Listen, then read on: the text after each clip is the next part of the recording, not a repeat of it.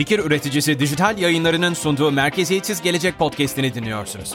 Merhabalar herkese. Her hafta yarının zincir üstü dünyasını bugünün gelişmelerine bakarak yorumladığımız Merkeziyetsiz Geleceğe hoş geldiniz. Ben Doğancan. Ben Furkan. Furkan merhaba, hoş geldin. Diyorum ki NFT çıkartalım. Bak NFT tişört çıkartalım diyorum. Böyle bir şey yaptım. Çıkartalım mı olur mu? Bugün bunu konuşalım. Her şeyin NFT'sini konuşabiliriz, her şeyin NFT'sini çıkartabiliriz. Talep olacak mı? Orasını bilemem açıkçası. Talep talep lazım evet. Önce e, komünite için değil mi? Topluluk için e, oluşturun diyorlar. E, geçen haftalarda da yine bir NFT e, sanatçısını, NFT tasarımcısını aldık. E, bu hafta da NFT konuşacak mıyız? Dur hayır. Bu hafta acayip haberler var. Çok dolu dolu bir program var. Efendim e, piyasalar birazcık böyle aşağı doğru inerken biz blok zincirde kriptoda olan büyük gelişmelerden bahsedeceğiz. Haydi Furkan başlayalım. Al sizi eline buyurun. Hadi bakalım başlayalım. Ee, ilk haberimizi yani önem sırasına göre vermeyeceğiz. Çok fazla haberimiz var. İlk haberimizi Coinbase olarak seçtik. Oradan başlayalım. Çünkü Coinbase Mastercard'la bir işbirliği yapacak ve burada NFT platformunu artık hayata geçiriyor. Ee, Coinbase'in daha önce konuştuğumuz gibi milyonlarca kullanıcısı var ve OpenSea'ye bir alternatif oluşturabilecek en güçlü oyunculardan biri. Ee, onların bir NFT platformu çıkarması. Hatta son tüketiciye kolayca ulaşmak için illa Ethereum alıp cüzdanınıza atın da NFT'yi onunla alın demeyip Mastercard'ınızla doğrudan NFT alabilirsiniz demesi e, ana akıma ulaşmak için en büyük adımlardan biri olacak NFT adına. Ee, sen neler düşünüyorsun bu konu hakkında? Bu işbirliği tabii çok güzel. Böyle büyük işbirliklerin olması burada ana akıma etkilemesi açısından çok önemli. Böyle büyük işbirlikleri her zaman olsun. OpenSea'ye de geldi. Ee, burada Nifty Gateway ben öyle görüyorum. Nifty Gateway'in çok acayip, e, çok kolay kullanımlı NFT pazar yeri e, uygulamasının ardından e, hepimiz gördük. Kredi kartıyla oradan girip NFT alabiliyorduk. E, OpenSea de bunu getirdi. E, ardından Coinbase durur mu? O da yapıştırdı. Ben de Mastercard benim de ortağım bu. E, her şeyin bir değeri var ama e, ailenin değeri, NFT'lerin değeri paha biçilemez diye de belki reklam yaparlar. Coinbase acayip reklamlar yapıyor ya. Vallahi reklamları da güzel. Evet Coinbase çok reklam yapıyor ama Mastercard ve Visa da çok agresif. Özellikle e, hani ödeme dünyasına bu kadar hakim olan iki oyuncu e, kriptonun kendilerinden uzakta ödeme sistemleri geliştirmesini bir türlü kabullenemedi. Biraz geç girdiler oyuna ama çok agresif girdiler. Visa kendi NFT koleksiyonlarını çıkarttı. Hatta bir kripto punk aldı koydu koleksiyona. Mastercard sürekli kriptolar hakkında konuşuyor. E, bu iki ismi de daha çok hayatımızda duyacağımıza ve geleneksel ödeme sistemleriyle kripto ödeme sistemleri sistemlerinin bir araya gelmesi için bu oyuncuların büyük yatırımlarının etkili olacağına inanıyoruz. Evet. Burada çok oyuncu var aslında. Burada sen e, bir tekelleşme olacağını düşünüyor musun? Mesela Amazon e, farklı e, e-ticaret dünyasında da böyle bir tekelleşme var gibi duruyor. Amazon tabii dünya devi. Bir tekelleşme ne kadar kabul etmeseler de e, var gibi gözüküyor. E, bu tarafta da olacak mı? Çok fazla e, pazar yeri var. NFT satış pazar yeri var. E, farklı oyuncular da var. Sürekli giriyor. Buraya sürekli bir akış var. E, tabii merkeziyetsiz bir dünya e, hayal ettiğimiz için e, bunları belki çok görmeyeceğiz ama hala bu kadar merkeziyetçi olan e, uygulamaları görüyoruz. Hala bu kadar merkeziyetçi olan e, platformların çok büyük yatırımlar yaptığını görüyoruz. Burada bir tekerleşme sen görüyor musun? Şöyle bir gerçek var yani kripto ne kadar e, merkeziyetsizliği getirse de blok zinciri ne kadar ağları da assa da dünyanın üzerine kurulu olduğu sistem kapitalizm. Ve bu sistem para neredeyse sektörü oraya çekiyor ve çok parası olan daha çok reklam yapıyor, daha çok inovasyon yapıyor, daha çok adını duyuruyor. O yüzden e, burada güçlü oyuncuların özellikle Web2 ile zenginleşmiş, büyük sermayeler oluşturmuş oyuncuların Web3'e agresif girmeleri ve sadece hani paramızı harcayacağız değil ekosistemi anlayarak biraz girmeleri onların doğrudan büyük oyuncu olmalarını sağlıyor ister istemez çünkü paraları var. Yani bunun önüne de çok geçilebileceğini düşünmüyorum açıkçası.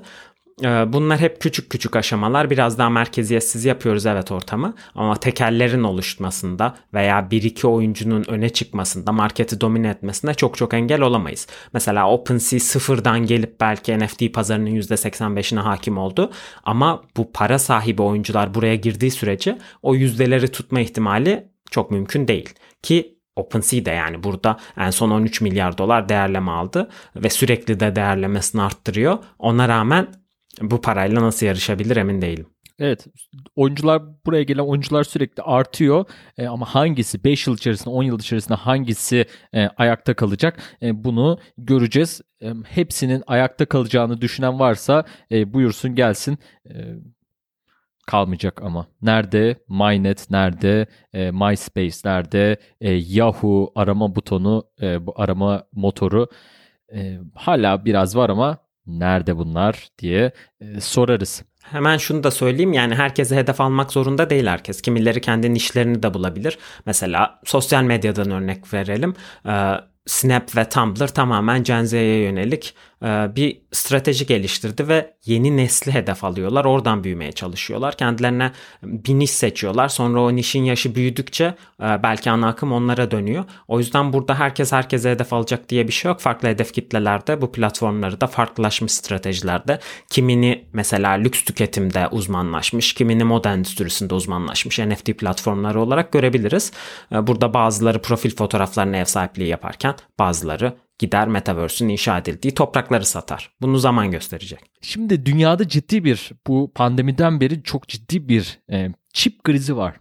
Tamam Çok ciddi bir çip bulunamıyor. Dünyada böyle bir çip krizi varken Intel dünyadaki en büyük çip üreticilerinden e, Intel muhtemelen en büyüğü e, Bitcoin e, mining çipi e, üreteceğini duyurdu. E, Bitcoin biliyorsunuz e, elektrik tüketimi noktasında e, çok ciddi bir tüketime e, sahip. Birçok yılda e, birçok ülkeden fazla elektrik tüketiyor Bitcoin madenciliği için. Bu acayip bir rakam. E, bu tabii ki birçok şeyi kötü etkiliyor. Burada e, farklı çözümler konuşuluyor. Intel de buraya bir çözüm e, getireceğini duyurdu. Tabii ne kadar e, bu çiplerin e, bu madencilikle ilgili çiplerin ne kadar bir verimliliği olacağı, elektrik tüketimini nasıl artır azaltacağını ve burada nasıl bir çözüm sunacağı detaylarıyla teknik olarak sunulmadı. Ama böyle bir haber çıkması bile bu alandaki diğer oyuncuları da etkileyecektir. E, ve buraya nasıl ben daha nasıl çıkartabilirim Intel e, gibi işte neler yapıyor ben nasıl çıkartabilirim diye e, onları da etkileyecektir. Önemli bir haber. Sen ne düşünüyorsun Furkancığım? Ya şöyle bir şey var. Daha önce tabii ki kripto ekosistemi çok küçüktü ve o yüzden çip üreticilerinin, grafik kart üreticilerinin özellikle e, kriptoyu hedef alan ürünler üretmesi çok yaygın değildi. Ama bugün baktığımızda 2 trilyon dolarlık bir marketten bahsediyoruz. O yüzden artık daha spesifik ürünler görmeye başlıyoruz. Bu ilk Nvidia ile başladı artık o kadar Ethereum madenciliğinden dolayı özellikle ve Ethereum gibi olanlar grafik kartıyla madenciliği yapılabilen coinler özelinde çok fazla oyun grafik kartı kullanılıyordu ve oyuncular kart bulamıyordu. O yüzden Nvidia ne yaptı? Kriptonun yeterince büyümesini bekledi. Daha sonra tamamen madencilik için özelleştirilmiş grafik kartları çıkartmaya başladı. Bu hem oyuncuların daha rahat kart bulmasını sağladı hem Nvidia'nın satışlarını arttırdı hem de madencilere daha optimize madencilik yapabilme opsiyonu verdi. Şimdi burada da Intel ne yapıyor? Çiplerini çıkartacak ve Bitcoin madenciliği yapmak isteyenler spesifik olarak bu çiplere ulaşacak. Böylece hem diğer sektörleri etkilememiş olacak hem de daha optimize Bitcoin işlemleri yapılabilecek. Bu anlamda kripto özelinde yapılan bu inovasyonları büyük oranda destekliyorum ve hem diğer sektörler hem kriptoya çok faydası olduğunu düşünüyorum. Harika. İsmini de e, söylemeden geçmeyelim. Bonanza. Bonanza Oo. Mine diye bir bir çip olacak e, adı. E, bakalım çipi üretebilecekler mi? Çipi tabii çıkartmakla bitmiyor. Onun bir de toplu üretimine, e, seri üretimine geçilmesi lazım. Dünyada hala bir çözülmüş değil. Çip krizi hala sürüyor.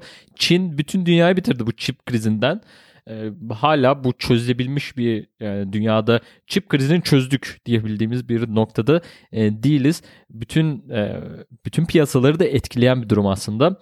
E, ama tabii yakın zamanda e, çözüleceğini umuyor, düşünüyoruz. Belki bu çipleri şeyde de görebiliriz. Daha önce adı Square olan şimdi Block olan şirket e, aslında cihazlar yapıyor. Bitcoin madencilik cihazları ve amaçları şu kargoyla gelecek evine takacaksın fişe ve tak Bitcoin madenciliği yapmaya başladın. Çünkü daha önceki cihazlarda kurulum gerekiyor. İşte ASIC madenlerini getiriyorsun. Bir sürü kurulum zorluğu var, kodunu çalıştırman gerekiyor falan filan. Bunları sadece fişe tak ve çalıştır formatında blok Bitcoin maden cihazları ve nodları yapmaya çalışıyor. Belki Intel'in çipleri de e, onun bir parçası olur. Furkan tam Square'dan bahsetmişken Square biliyorsunuz o da Facebook gibi ismini değiştirdi. Bir çatı şirket Block adında bir e, çatı şirket kurdu. Blok zincirdeki e, işlerini daha da arttırmak üzere oradaki girişimlerinden, büyük girişimlerinden Cash App'ten haberimiz geliyor. Cash App e, Bitcoin Katman 2'de bir çözüm, e, Katman 2'deki bir çözüme e, Lightning Network'e Amerika'da geçiş yapıyor. Furkan bunları hep konuştuk. Katman 2 çözümleri e, güzel olacak diye böyle büyük e, ödeme çözümlerinin de e, hızlı ödeme çözümlerinin gibi ya PayPal gibi bir çözüm sonuçta Cash App'te e, Amerika'da çokça kullanılıyor. Belki PayPal'dan bile çok kullanılıyor olabilir. Ben en çok bunu duyuyorum e, herkesten. Cash App Me diye bile bir e, söylemleri var e, artık. E, ne düşünüyorsun bu katman 2'ye geçtiler artık e, çok daha az mı ödeyecekler? E, hiç yok mu? %2.9 e, şey ödemeyecekler mi? Maliyet ödemeyecekler mi transferlerde? Artık burada hedef yani Bitcoin üzerinden gönderimleri ücretsiz hale getirmek. Şimdi diğer e, bütün blok zincirleri işte akıllı kontratlarda merkeziyetsiz finans enstrümanlarında yarışırken Bitcoin de bir şeyler yapıyor aslında. Para öz, para olma özelliğini arttırıyor. Bunu güçlendiriyor.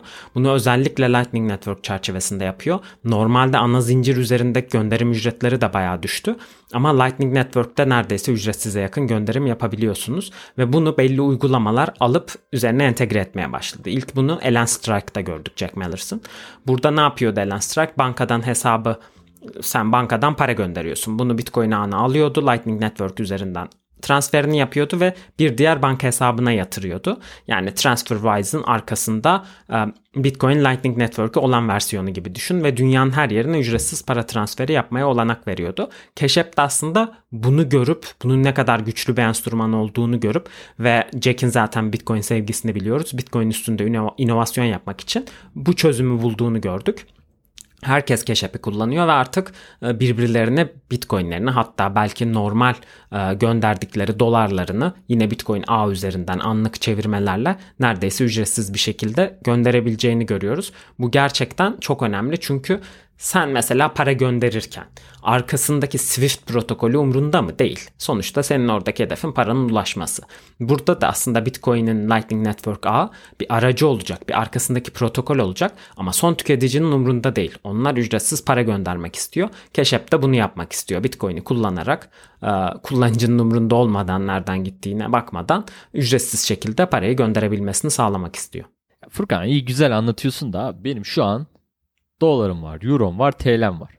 Tamam. Ben bunu kolay bir şekilde e, hemen böyle işte yok borsaydı, yok oydu buydu uğraşmadan bankamdan tamam mı? E, işte Revolut gibi hadi böyle çözümler var. Yine böyle finans organları var. Türkiye'de yok. Var demiyorum. Tamam. Türkiye'de hala yok ama e, şimdi böyle bir organdan hızlıca ve maliyetsiz olarak Tamam ben kriptoya geçirmek istiyorum. Yok borsaydı yok oydu buydu onunla uğraşmak istemiyorum. Tamam. Ondan sonra da kriptoya geçirdikten sonra hemen hemen ben kendi cüzdanımı aktarmak istiyorum. Cüzdanımı aktarma kısmını anladım. Tamam orası çok çok çok ucuz olacak. Çok çok ucuz ya da bedavaya yakın bir şey olacak. Tamam oley. De kardeşim ondan önceki kısmı fiyattan fiyat money, fiyat paradan, dolardan e, kriptoya çevirirken oraya çözüm yok mu? Çöz şu işi artık Furkan hadi. El atıyorum hemen. Aslında burada yani Elan Strike'ın ilk olarak yapmaya çalıştığı şey e, burada kriptoyu hiç katmıyor. Doları dolar olarak gönderirken arada Bitcoin'i kullanıyor. Yani ben sana aslında TL gönderirken arkada Bitcoin Lightning ağ olacak. Ama senin orada Bitcoin'miş Lightning'miş umrunda olmayacak. Ben sana IBAN'a para atar gibi banka hesabımdan parayı yollayacağım ve senin banka hesabına TL olarak geçecek. O arada dönüşleri kendi yapacak. Bunun dışında mesela Ethereum'un katman Bir dakika burada dur. Hı, tamam. Burada dur. Burada dur. Katman 2'yi kar- karıştırmışım. Ethereum'u karıştırma. Ethereum kafa karıştırıyor zaten Ethereum. burada dur. Şimdi sen bana dolar, sen dolarım var. Dolar gönderebileceksin ama bunu Bitcoin ağında yapıyorsun. Tamam. Evet. Buradaki şimdi uluslararası bir para gönderiminde bir dolar gönderiminde ne var? Arada muhbirler oluyor değil mi? Bankaların muhbirleri oluyor. Bankalar birbirine böyle güveniyor işte. Ben o muhbirim var. İşte arada belki 7 kişiye gidiyor. Sen orada hepsine bir şekilde bir para ödüyorsun. Yani e, bu mesela İş Bankası'na ödesen 25 dolara kadar çıkabiliyor bir para gönderimi. Bir de senin aldığın bankada kesiyor. Hadi abi en yüksek 50 dolara kadar çıkabiliyor. Tamam mı? Şimdi bu mu bu oradan kalkıyor Bitcoin ağında dolarla e, dolar gönderimi yapabiliyorum. Öyle mi? Doğru mu anladım? Evet yani aslında sen dolarını gönderiyorsun. Elen Strike veya burada Cash App olacak. O parayı Bitcoin'e çeviriyor. Sonra Bitcoin'i Lightning Network üstünden transfer ediyor. Daha sonra transfer ettiği noktadan tekrar diğer ülkenin hesabına veya sen işte neredeysen senin hesabına onu tekrar dolara çevirip yatırıyor. Burada dediğin gibi aslında Elen Strike bir muhbir gibi ama bir komisyon almıyor. İkincisi de bu sistem de aslında merkeziyetsizleştirilebilir. Yani şu an merkezi oyuncular bunu yapıyor. App ve Elen Strike gibi ama bu da merkeziyetsizleştirilebilir. Hmm. Merkeziyetsizleştirebilir derken tabii Elen Strike e, App gibi onlar merkeziyetsiz olmayacaklar ama buraya merkeziyetsiz e, bir takım oyuncular e, veya girişimler girebilir diyorsun herhalde. Kesinlikle öyle. Güzel. Güzel. Görüyor musunuz? Bak neler oluyor. Bunlar büyük haber ya. Bu çok büyük haber ya. Dolar şu an gönderemezsin. Hadi gönder. Western Union batacak o zaman Furkan söylediğine göre. Ya batacak ya değişecek. Yani bu geleneksel bak geleneksel medya falan filan bitiyor. Zaten 30 yıldır yalan söylüyorlar tamam mı? Sonra niye geleneksel medya bitti? İşte yok podcastler çıktı yok YouTube geleneksel. Hadi ya. Yok ya. Yani sen yalanları söyle söyle ondan sonra geleneksel medya niye bitti? Her her bölüm birini kızdıracağız. Her bölüm. Şimdi de Western Union bitirecekler bak. Western Union bitecek. Aynen. E, bitiyor o zaman yani. 20 dolar istiyor benden. Şey diyor. E, biz çok ucuza gönderiyoruz. Sadece 15 dolara e, paranızı gönderebilirsiniz. Bir başka ha, şey yok. Başka bir çözüm yoktu e, daha önceye kadar. İşte TransferWise vardı ki hala e, benim bildiğim yanlışım varsa düzeltin. Hala en uygun e, çözümü o sunuyor. Türkiye'de de şirket de kurdular Hı. birleşik ödeme diye. E, hala en uygun e, çözüm o sunuyor ama bu dediğim bambaşka bir şey. Evet. Burada çok yani burada çözüm sağladığı kitle aslında çok önemli. Burada sadece yani birbiriyle iş yapan insanlardan bahsetmiyoruz. Çok fazla insan ülkesi dışında çalışıyor ve ailesine para gönderiyor. Latin Amerika ülkelerinde, farklı farklı ülkelerde pek çok insan dışarıda çalışıyor ve ailesine oradan bakıyor farklı kurda kazanıyor. Orada hem kur çevirme işlemi var hem ailesine para gönderme işlemi var. Bunların ücretsiz yapılabilmesi inanılmaz bir inovasyon ve gerçekten bunun her geçen gün yapılabileceği söyleniyordu ama daha da gerçekleşmesine adım adım yaklaşıyoruz. Harika bir gelecek bizi bekliyor. Finans dünyasında efendim ya bunlar e, gerçekten bizi heyecanlandırmasını ne yapsın? Sizi de heyecanlandırmıyorsa efendim e, şunu da söyleyeyim. Bitcoin'i küçük görüyorsunuz blok zincirin teknolojisini e, küçümsüyorsunuz.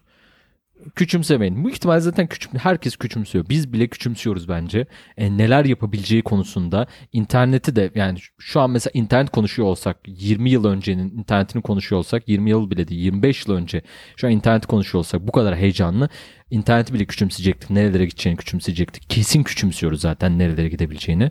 Ee, daha, daha çok işte bunları hayal edebilmek e, önemli. Bu, bu kadar kocaman e, şirketleri e, bitirecek e, çözümler burada e, geliyor. Hepsi insanlar için. Peki o zaman sıradaki haberimizle devam edelim. Burada tabii ki hani finans enstrümanlarının etkisinden bahsederken çok daha büyük bir e, portföy değerlendirmek gerekiyor. Mesela krediler, finans dünyasının en büyük parçası. Burada Milo isimli bir şirket tamamen %100 Bitcoin tabanlı mortgage kredileri geliyor kripto mortgage'lar geliyor diye buna bir başlık atabiliriz. Neler düşünüyorsun Doğancan bu konu hakkında? Sence bunun örneklerini daha çok görecek miyiz? Farklı varlıkların arkasında daha çok kripto bazlı değerlemeler ve destekler? Emlak işi beni çok heyecanlandırıyor. Bu haberi gördüğümde gerçekten çok heyecanlandım. Mortgage konusu da çok güzel. E, Furkan biliyor muydun ben e, Türkiye'de sorumlu emlak danışmanıyım. En üst seviyede emlak danışmanlığı e, yapabiliyorum. E, emlak bizim konumuz sevgili hocam. e, olmadığımız masa Değil mi? yok. Olmadığımız Arsa alırsam yok. sana soracağım. Sor sor tabii canım. Bu bunda bizim işimiz emlakçılık emlakçılıkta da varız. Şimdi e, mor çok önemli konu. Yüzde yüz bak yüzde yüz Bitcoin Bitcoin'le mortgage alabiliyorsun. Ne demek bu? Şimdi e, Bitcoin'imiz var. Tamam. Bitcoin bir e, şu an bir değer olarak yani portföyümüzde bir değer olarak. Portföy portföyümüz işte bir yatırım portföyümüzde işte e, bir e, e ev ev arsa gibi e, emlak emlak portföyümüz olur. İşte e, burada e, bonolar olabilir. İşte borsa hisseleri burada olabilir. Kripto e, ayrı bir yerde var. Şimdi bunları e, bunları dağıtırken e, Bitcoin'i şeye dağıtabileceğiz. Daha önce hep işte dolarla, TL ile e, emlakları alabiliyorduk. Mortgage'ı da aynı şekilde alabiliyorduk.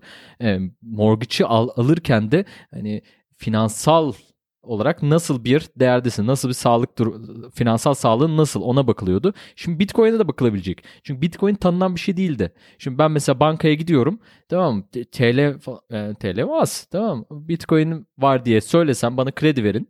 Her şeyin Bitcoin'de desem bankalar bana şu an vermiyor. Çünkü sıkıcılar. yani vermiyorlar. Tamam Şimdi bunlar ama e, Bitcoin yani benim Bitcoin'im var. Tamam ben olayımı ben, ben bir kese yatırdım. E, bütün yumurtalarımı bir e, keseye yatırdım ve e, Bitcoin'im var. Bunlarla da bir mortgage alacağım e, diyebiliyorsun ve e, hepsiyle 30 yıla kadar çok düşük faiz oranlı e, mortgage alınabilecek tamamen %100'ünü bu arada yani evin herhangi bir ön ödeme e, işte %20'sine öde sonrasında %80'ine mortgage çıksın gibi durumda değil. 30 yıllık e, yine bildiğimiz mortgage olarak e, %100'üne kadar Bitcoin'le e, burada mortgage alınabilecek. Bu ilk çok acayip tabii. Bunu gören de tabii yine nereden çıktı? Miami'den çıktı. Miami'de biliyorsunuz oraya da müthiş bir akım var. Miami'den çıktı bu da. Çok yakın zamanda Bitcoin üzerinden ev alımlarını, ev arsa alımlarını bu şekilde göreceğiz. Çok da mantıklı. Aşırı mantıklı.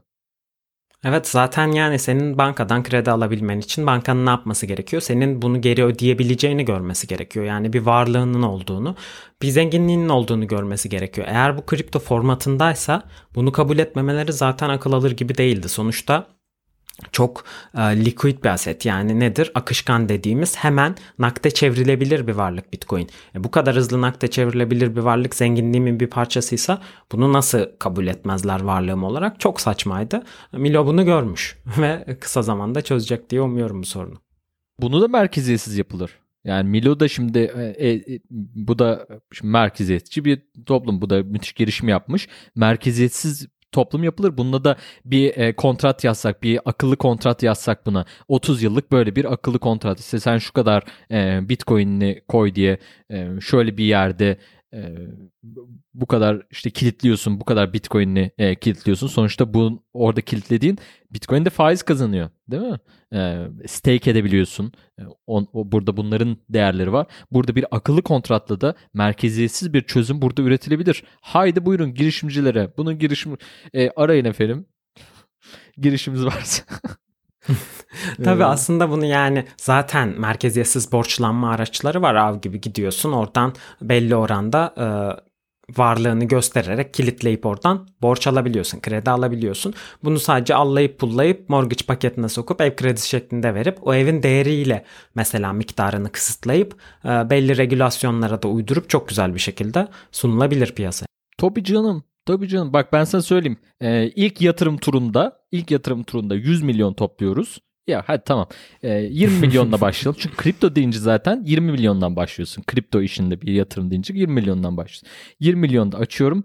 İkinci e, turda bu seed'im e, tohum yatırımıydı. E, A, A seri A seri A'da hemen e, 200 milyon dolarımı alıyorum. Bir buçuk sene içerisinde e, unicorn şirket. Yapamaz mıyız? Yapılır.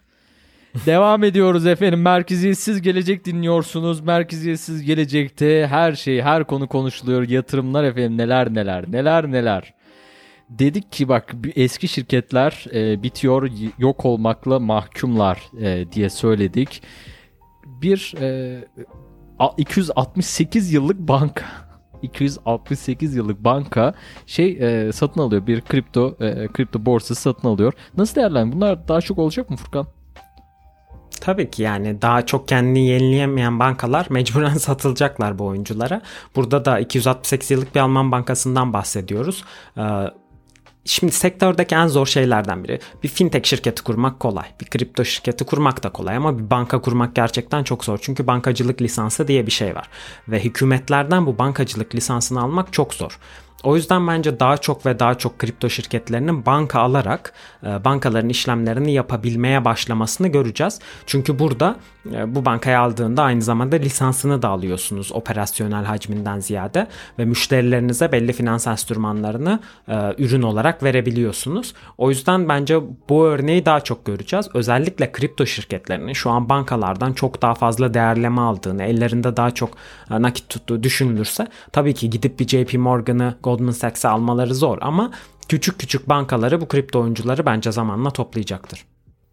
Çok büyük değerleri var ellerinde çünkü o değerleri satın alıyorlar. Hmm. O e, müşteri portföyünü satın alıyorlar. O müşteri portföyünü eğer e, yaptıkları işleri anlatabilirlerse çok çok büyük değerler oluşturabilirler. E, yeni al ve büyü. E, alarak büyüme, genişleme e, bunu çokça e, görüyoruz yeni nesil şirketlerde. E, peki biraz daha hızlanalım acayip haber geliyor. Bak Microsoft'tan geliyor. Haydi buyurun. Bill Gates. Bill Gates durmuyorsun Bill Gates yok. Alakası yok Bill Gates bitti. alakası bile. alakası Kurulda yok. bile değil. Kurul hiç yok yani. Microsoft'la hiç hiçbir yok. alakası yok. Kurdu bitti adam. Ee, 70 milyar dolara. Bak yet, sayamazsın. Say kaç ev dolar? 70 milyar dolar. 70 ya 70 milyar dolar tamam. Hani çok acayip bir paraya Activision'ı alıyor. Blizzard Activision bir oyun e, şirketi. Çok acayip Call of Duty var e, oyunları arasında. D- dünyanın en büyük oyun franchise'larından bir tanesi. E, belki de en büyüğü bu arada yani. E, bilmiyorum Ubisoft vesaire de var gerçi ama bunlardan en büyüklerinden bir tanesini alıyorlar ve bunlarla birlikte nereye geçiyorlar tahmin edin. Nereye takıyoruz gözlükleri? Metaverse. Metaverse. Metaverse. Metaverse. Evet yine Metaverse konusu. Ne yapacaklar Furkan? Microsoft ne yapıyor? Burada Microsoft zaten elinde çok fazla nakiti olan bir şirketti. Nereye harcasam nereye harcasam diye düşünüyordu. Daha önce birkaç denemesi de başarısızlıkla sonuçlandı. Alımlarını tamamlayamadı. En sonunda Activision Blizzard'a el attı. Burada bence çok çok önemli bir hamle. Hani Özellikle tamam oyun şirketi alıyor. Oyun zaten yükselen bir trend ama dediğin gibi Metaverse dünyasına girmesi için aşırı güzel bir hamle. Burada Microsoft'un oyun konsolu var. İleride hani tamam Meta da Oculus'la mesela oyun dünyasına giriyor bir şeyler yapıyor kendi metaverse'ünü inşa ediyor ama Microsoft sıfırdan inşa etmek yerine bir oyun şirketiyle çok daha kapsamlı bir evrene giriş yapmış oldu bu durumda. Eminim ki bunu takip eden NFT'ler de olacak, farklı inovasyonlar da gelecek. Yani aslında bu büyük teknoloji şirketlerinin gittiğini, dünyanın gittiğini gördüğü yön aynı. O yüzden buradan pay almak istiyorlar. Hepsi farklı metotlarla alıyor. Burada bence tek üzülen Sony oldu. Onun dışında e, bayağı sektöre ve dünyaya kazandıracak bir alım. Evet. Şimdi Microsoft'un elinde Xbox var.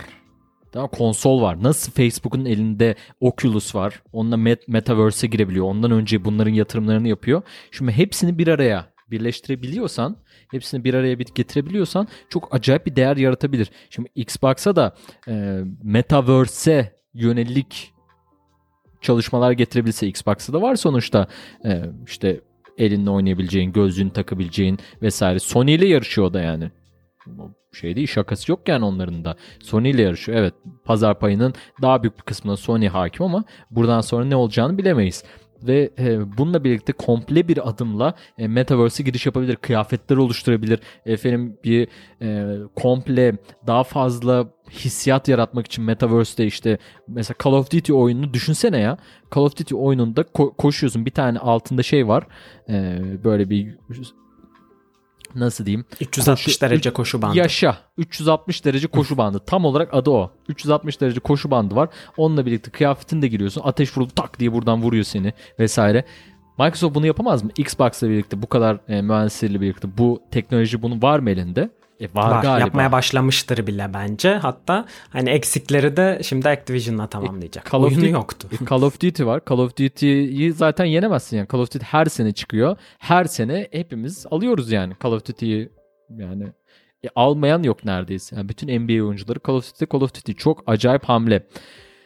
Durur mu? Burada da bitmiyor. Bak yine buradan yine aynı e, buna hemen karşı hamle e, biraz daha önce gerçi bu ama e, artık bu kadar kısa sürede evet. olunca e, hani bir şeyler şirketler de biliyor tabii kimin ne yaptığını. Take Two efendim. Take Two Rockstar Games'in de içinde oldu değil mi? Rockstar Games de onların e, zannediyorum evet, ki. onlar. Heh, e, o da çok acayip bak. Rockstar Games de onların. Take Two dünyanın en büyük oyun şirketlerinden bir tanesi. Bu da en büyüğü de olabilir. Onlar da Zynga yolluyor. Zynga da yani bu da nedir? Zynga da çok mobil, mobil oyunda dev. Mobil oyunda daha büyüğü yok. Mobil oyunda mobil oyunu getiren Zynga mobil oyunu dünyaya getiren Zynga. Zynga Poker, Zynga e, Pokerler diye şöyle anlatıyor e, Zynga'yı. CEO'su anlatıyor. Steve Jobs'a işte e, anlattım böyle bir oyun var. Ondan sonra oyunun içerisinden alışveriş yapabileceksiniz. Yani in-app purchases. Cem Yılmaz da esprisini yaptı. In-app purchases'ı getiren bunlar. Zynga. Steve Jobs değil. Steve Jobs'a in-app purchases'ı anlatanlar. Zynga bunlar da e, onlara satıldı. Furkan neler düşünüyorsun? Bunlar da Metaverse'e giriyorlar. Ne yapacaklar? Nasıl bir gelecek geliyor? Merkeziyesi olacak mı? Kafamda deli sorular. Gerçekten yani sürekli büyük balıklar küçük balıkları yutuyor. Burada Zynga daha önce Türkiye'den pek çok oyun şirketi aldı biliyorsun. Peak Games başta küçük olmak üzere 1.8 milyar dolara. Zynga yani 1.8 milyar dolar. Hayır hayır şöyle. Şimdi Peak Games küçük balıktı. 1.8 milyar dolarlık Peak Games'te küçük bir balık var. Hatta onun dışında küçük Rolik ve Rolik gibi pek çok e, küçük balıklar da var. Bunları Zynga yuttu. Hı. Şimdi Zynga'yı da Take-Two yutuyor. Böyle böyle giderek büyüyen bir monopolleşme var aslında. Ama gerçekten çok hızlı büyüyen özellikle Türkiye'de çok hızlı büyüyen bir oyun sektörü var. Şimdi bunların hepsi Take-Two'nun çatısı altına girdi. Ee, mini mini oyun stüdyoları da var. Hatta mesela Rolling aldığı daha sonra e, Zynga'nın topluca aldığı oyun stüdyoları var Türkiye'de. Şimdi hepsi bu çatıya girmiş oldu. Ee, yani aslında Grand Theft Auto ve Red Dead Redemption gibi iki tane metaverse'ü var Take-Two'nun. Yani biz iki boyutlu olarak görüntülüyor olsak da ekranımızın arkasında bunlar birer metaverse ve dediğin gibi gözlüğü ve koşu bandını taktığında bu dünyalar direkt üç boyutlu avatarlarımızla bu deneyimleri yaşadığımız dünyalara çok kolay değiştirilebilir. O yüzden burada da çok güçlü bir oyuncu olacak bence Metaverse'de Take-Two. İnanılmaz. Tabi burada e, bir terimi terimi düzeltelim. Yani satın alma e, diye onu kullanmıyorlar aslında. Birleşme değil mi? Birleşiyorlar yani şirketler birleşti. Bir evlilik yapıyor. Birleşiyorlar. Daha büyüyorlar. Yani sonuçta çoğunluk hissesini satın alarak birleşme diyebiliriz aslında. Yani burada tamamen hissesinden vazgeçmiyor çünkü Zinka'da. E, Take-Two'nun içinde hisse almış oluyor. Böylece bir partnerlik kuruyorlar. Var mı başka konumuz? Biter mi konu? Bugün bitmiyor. Daha ne konuşalım? Acayip daha ya ne bu konuşalım? bitmiyor. E, bugün bak bugün daha biz bu programı yayınlarken bu sabah çıkan bir haber Twitter'dan geliyor. Twitter'da e, boş durmuyor diyoruz ama yani artık boş iş mi ne yapıyor e, diye bakarken altıgen profil fotoğraflarını e, ortaya çıkarttı. Nedir? E, NFT profilleri. Yani NFT'nizi profillerde artık e, sergiliyorduk NFT'lerimizi ama onları artık e, kanıtlı, kanıtlarıyla, kontratlarıyla birlikte nerede? Benimdir bu? Parasıyla değil mi kardeşim? Aldım sergiliyorum. Havamı da atarım. diyebileceksiniz efendim. Altıgen herkesten ayrışabileceğiniz ben e, farklıyım diyebileceğiniz bir Twitter'da e, böyle bir statü sembolü geldi. Değil mi? Statü sembolü demek e, buna güzel bir deyim olur. Nasıl değerlendiriyorsun? Doğru diyebiliriz statü sembolü. Aslında yani bu zaten böyle kullanılıyordu. Herkes profil fotoğraflarını Twitter'da aldıkları NFT'lerle değiştiriyordu. Sadece eksik olan şey bunu doğrulama mekanizmasıydı. Yani bu insan gerçekten bu NFT'ye sahip mi yoksa sağ tıklayıp bilgisayarına kaydedip mi yüklemiş Twitter'a? E, bunun ayrımını yapamıyorduk. Şimdi Twitter'ın getirdiği özellikle artık bunun ayrımı yapılabilecek. O yüzden gerçekten biri sadece kendine ait olan NFT'yi kullandığı zaman altıgen olarak göreceğiz.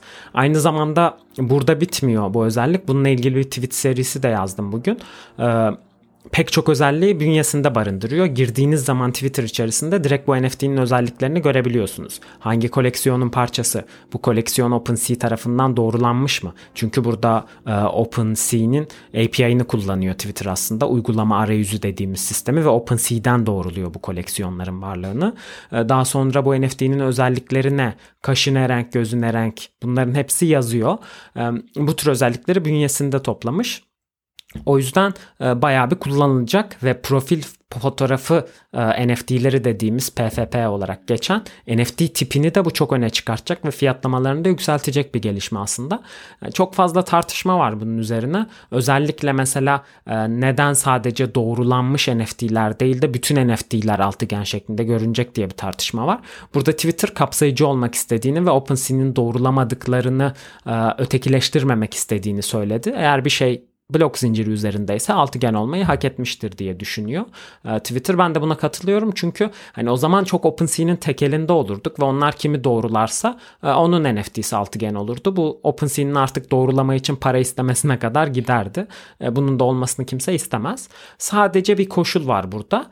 Ee, Twitter Blue üyesi olmak. Twitter Blue'da ne? Şu anda Amerika'da, Kanada ve birkaç ülkede aktif olan Twitter'ın premium üyelik e, modülü. Burada 3 dolar ödeyerek ayda buna sahip olabiliyorsunuz. Şu anda sadece bu kullanıcılar için açtı ve onlar altıgen olarak profil fotoğraflarını gösterebiliyor NFT'de. Ama bence bunu küçük bir kitleyle başlattılar ki sorunları ufak ufak görsünler. Hani bir problem olursa hızlıca çözülsün, çok kullanıcıyı etkilemesin. Daha sonra tüm kullanıcılara gelmesini bekliyorum.